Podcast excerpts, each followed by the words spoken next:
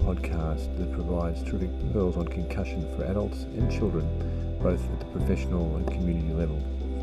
You'll hear first from John Patricios and then from Paul McCrory, and I caught them both between sessions at the IOC Advanced Team Physician course in Cape Town in November of 2016. Jumping into a case where a player is, let's say, playing soccer and has what seems like a concussion. And an important thing, John, is that there have been previous concussions in this scenario as well.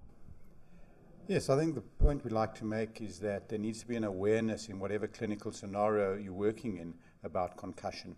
So, knowing the player's history and a previous uh, incident of concussion is obviously significant, as is looking out for potential incidents that might lead to concussion on the field.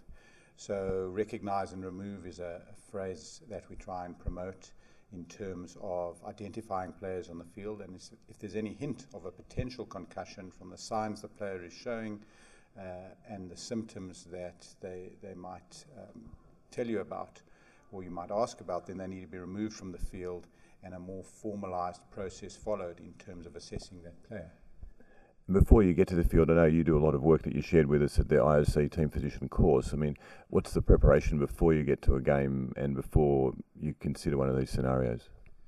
So I always talk about setting up a network to support your players in, in the case of concussion, and that starts well beforehand uh, in terms of educating people around the clubs, schools, etc. So whether you're working with professional athletes or children, there needs to be an education process about concussion and about the processes that are going to be followed should a case of concussion be suspected.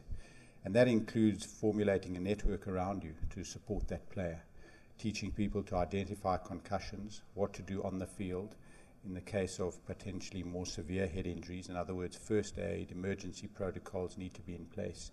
And you need to have a group of clinicians around you depending on your level of expertise that can support you. So that would be hospital based clinicians, it might be specialists in the field, people who have a knowledge about concussion management. And that creates a greater safety net in which to apply the protocols which are appropriate to the player suspected of having a concussion.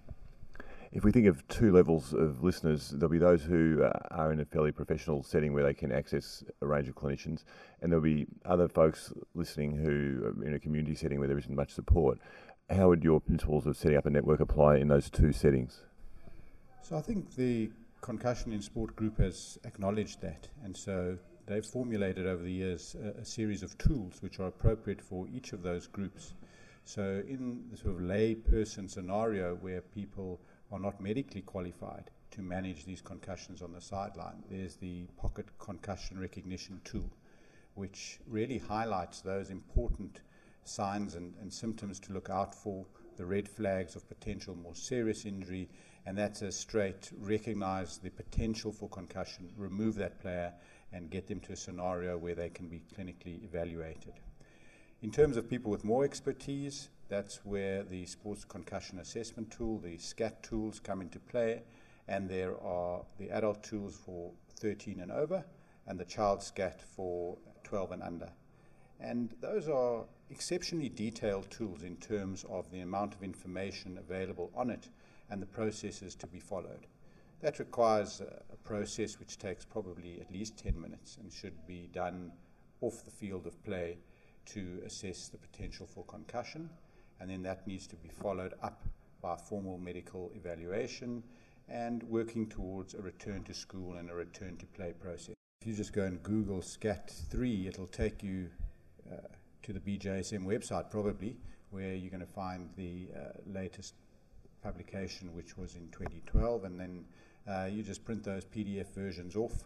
Uh, but I would implore people to read the instructions very carefully. Even amongst experts, we find that the detail in terms of applying, for instance, the balance assessments and the cognitive assessments uh, is not always applied. So I think that's very, very important to read the detail and follow it uh, to the T so that you get the most accurate sideline screen possible and follow up with uh, the most accurate clinical evaluation. And what about symptoms like balance and vision disturbances?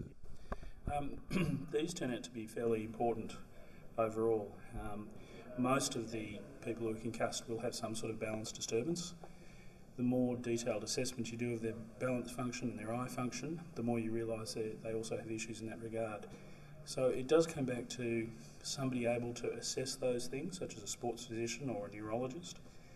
And the more comprehensive concussion clinics should have formal instrumented type assessments, machines that are able to measure balance in more great, greater detail so that individualised programs can be prescribed.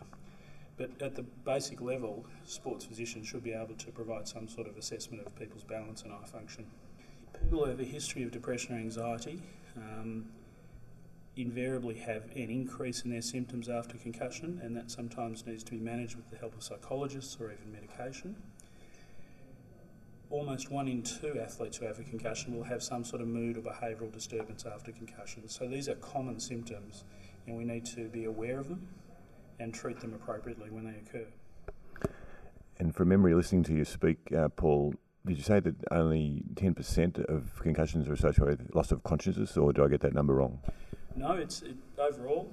It was um, uh, at the ISC Advanced Team Physician Conference. John mentioned that figure, and it's true. About 10% of people who are concussed have a loss of consciousness.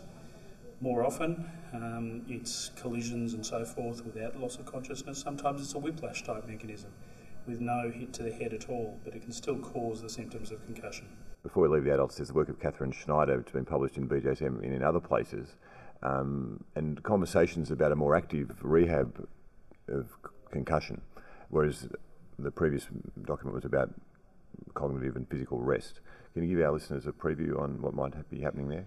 That's right. In the last five years or so, there's been a real shift away from the concept of rest. Um, previously, we used to say to people have complete physical and cognitive rest.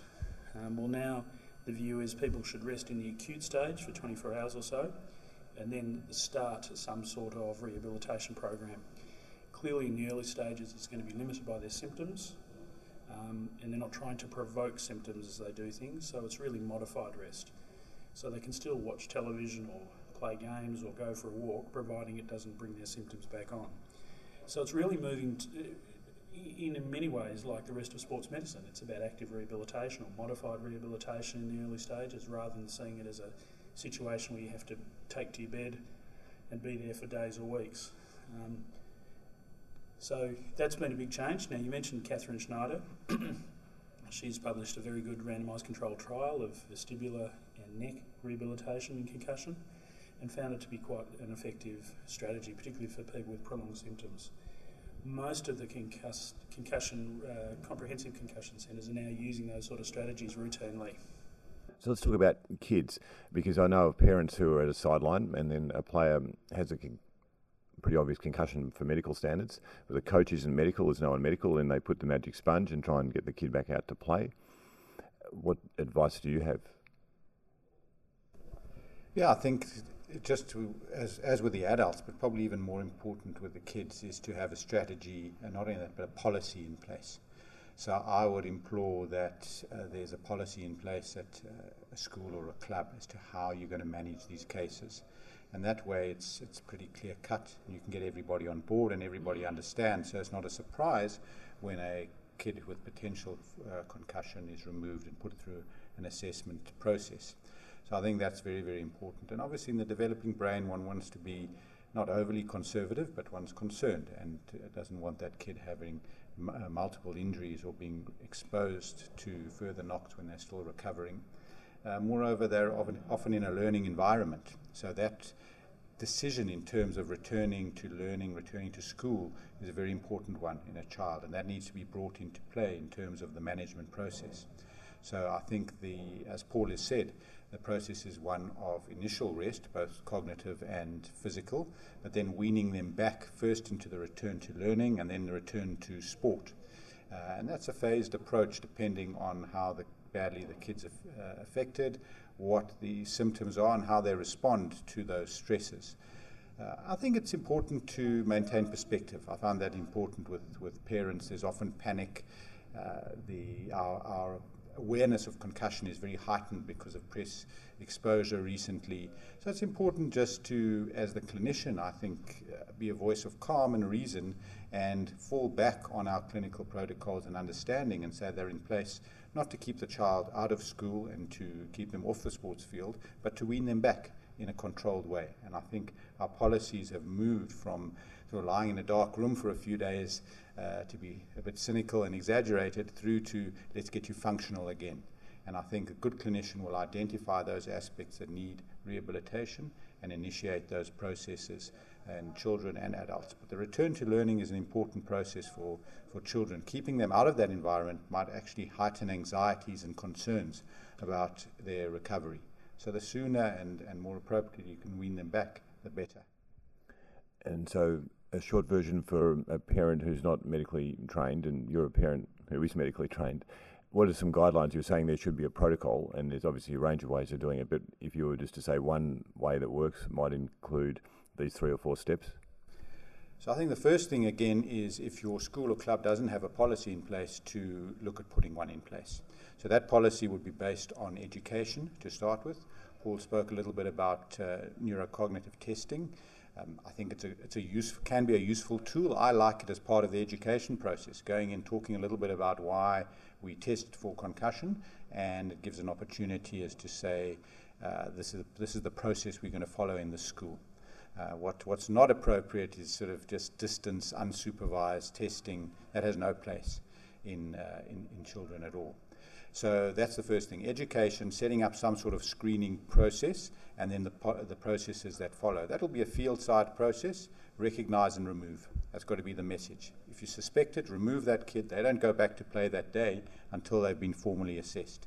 They move into a system which inv- involves a medical doctor, must see a medical doctor for clearance, and a doctor who has experience in concussion management, and they'll then guide them as to uh, how long to stay away from school, how long to stay away from activity, and then in a serial uh, assessment basis. In other words, you'll probably see that clinician more than once, or talk to them more than once about where you are in the recovery process and what the appropriate steps are, which may take longer than an adult. So you may see a professional sportsman returning in seven days, that may not be appropriate for a child, and I think parents need to understand that. But the key is education having a process in place and a go-to clinician who understands that process. I'd support exactly what John's saying. One of the things from the mild traumatic brain injury literature over many years, both for children as well as adults, is that the provision of education at the time of the injury is the single most important factor to reduce anxiety and ongoing symptomatology. So that can be a brochure, it can be a book, it can be a downloadable resource, which they can read, parents can read, and understand the steps that people go through as part of the recovery what's normal, what's not normal, and so forth. And as I said, in the mild traumatic brain injury literature, this is a very, very powerful tool to get recovery occurring as quickly as possible. And Paul, just you brought up the term mild traumatic brain injury, so we probably should clarify on the podcast that you feel concussions usually not in that category. Um, yes, this was discussed again in Berlin. Basically, uh, concussion is a form of traumatic brain injury in the broader sense, but the way we separate out the gradations of traumatic brain injury in terms of mild, moderate, and severe are based on a Glasgow coma score, which is a, a way of assessing all head injuries. Concussion doesn't fit into that category, it's too mild. So, if you like, it's milder than mild injury, uh, but we don't use the terms interchangeably. The Glasgow coma score um, scores people on their conscious state from 3 to 15, 15 being completely normal. Um, people with concussion invariably are 15, and therefore they don't fall into the category of hospitalised head injury or needing neurosurgical intervention and so forth. So it's milder than mild injury, but it's not the same in terms of the way it's formally assessed. So, just as we move to closing up this podcast, Paul and John, um, CTE has to be discussed. There was a big movie, and chronic traumatic encephalopathy is now part of the day to day language. a comment on that? Um, we were lucky in Berlin at the consensus meeting that we had the uh, a committee of people looking at that area, and we had the best people in the world from all the main research groups, the clinical groups, gathered together in one place actually discussing it. And the bottom line was that although it was recognised that um, some athletes do have chronic neurological problems, we don't know the percentage of athletes who get this, nor do we know the risk factors at this point in time. The idea that concussion or even repetitive subconcussive impacts is the cause is really not proven at this stage. So that's a fairly clear statement. And when you look at the other evidence, what we're seeing come through is that there are studies around the world, brain bank studies, where people who don't participate in sport, people who have no head injury, are also being shown to have the same neuropathology changes that we see in footballers. So the story is becoming a little bit more confused in one sense, that it may be a risk that some footballers have related to genetics or some other intrinsic factor that we haven't yet discovered. Um, but the story's got a long way to go. But certainly it's not the big fear that um, the media sort of make it out to be. And I think it's important to say with the Berlin meeting, you know, this was a process that went on for 18 months or so reviewing the evidence, and almost 60,000 papers were reviewed as part of the lead up to the conference. So some of the other outcomes were things like impact sensors weren't found to be useful at all. Um, the idea that a single biomarker will be able to diagnose concussion again is a bit of a holy grail, but unlikely to be fruitful in the foreseeable future. So there were some really hard outcomes that'll be uh, spelled out in the consensus statement when it's published in the British Journal of Sports Medicine in February of 2017. And John, you've been our host here in South Africa for this IOC Advanced Team Physician course, and you and Paul were both in Berlin, so you've been travelling quite a bit. Do you have last words and thoughts about concussion before we close it off? Yes, I think concussion needs to become uh, better understood by clinicians. They need to take hold of the protocols which are out there and become familiar with them.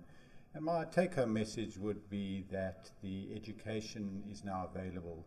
Put a process in place, no matter where you are. Uh, in your office, on the sideline, at school level, club level, professional level. Put a process in place, understand the protocols, uh, apply them, and make sure that there's a greater safety net around uh, our players. Most sports teams probably won't have a physician with them on the side of the field. And so the, the sports physiotherapist will play the major role in the recognizing and, and removing protocol. So I think they need to come to terms with that uh, concussion recognition tool. They need to understand how the SCAT works, and they need to have that referral network that includes a doctor who is au fait with the protocols around concussion. So they need to be part of the process. And then increasingly, I'm using physiotherapists as part of the rehabilitation process. A lot of symptoms attributed to concussion are not necessarily concussion symptoms. They might be cervicogenic, for instance, so having a good physiotherapist that understands that can help with the vestibular rehabilitation. Uh, I think they're a big part of the process increasingly. Just I think the take-home message overall from Berlin was concussion's a treatable injury. And I think that really sums up where we're going at the moment, rather than seeing it as a inevitable consequence of trauma. It's something that can be fixed. Um, it's something that athletes who are concussed should have hope that they can be made better. It just needs the right treatment and the right management and the right education overall. So thanks for joining that particular podcast. And there's a ton of resources on BJSM for concussion as of today, and it'll continue to develop during 2017 as BJSM shares the Berlin Concussion in Sport consensus meeting with you.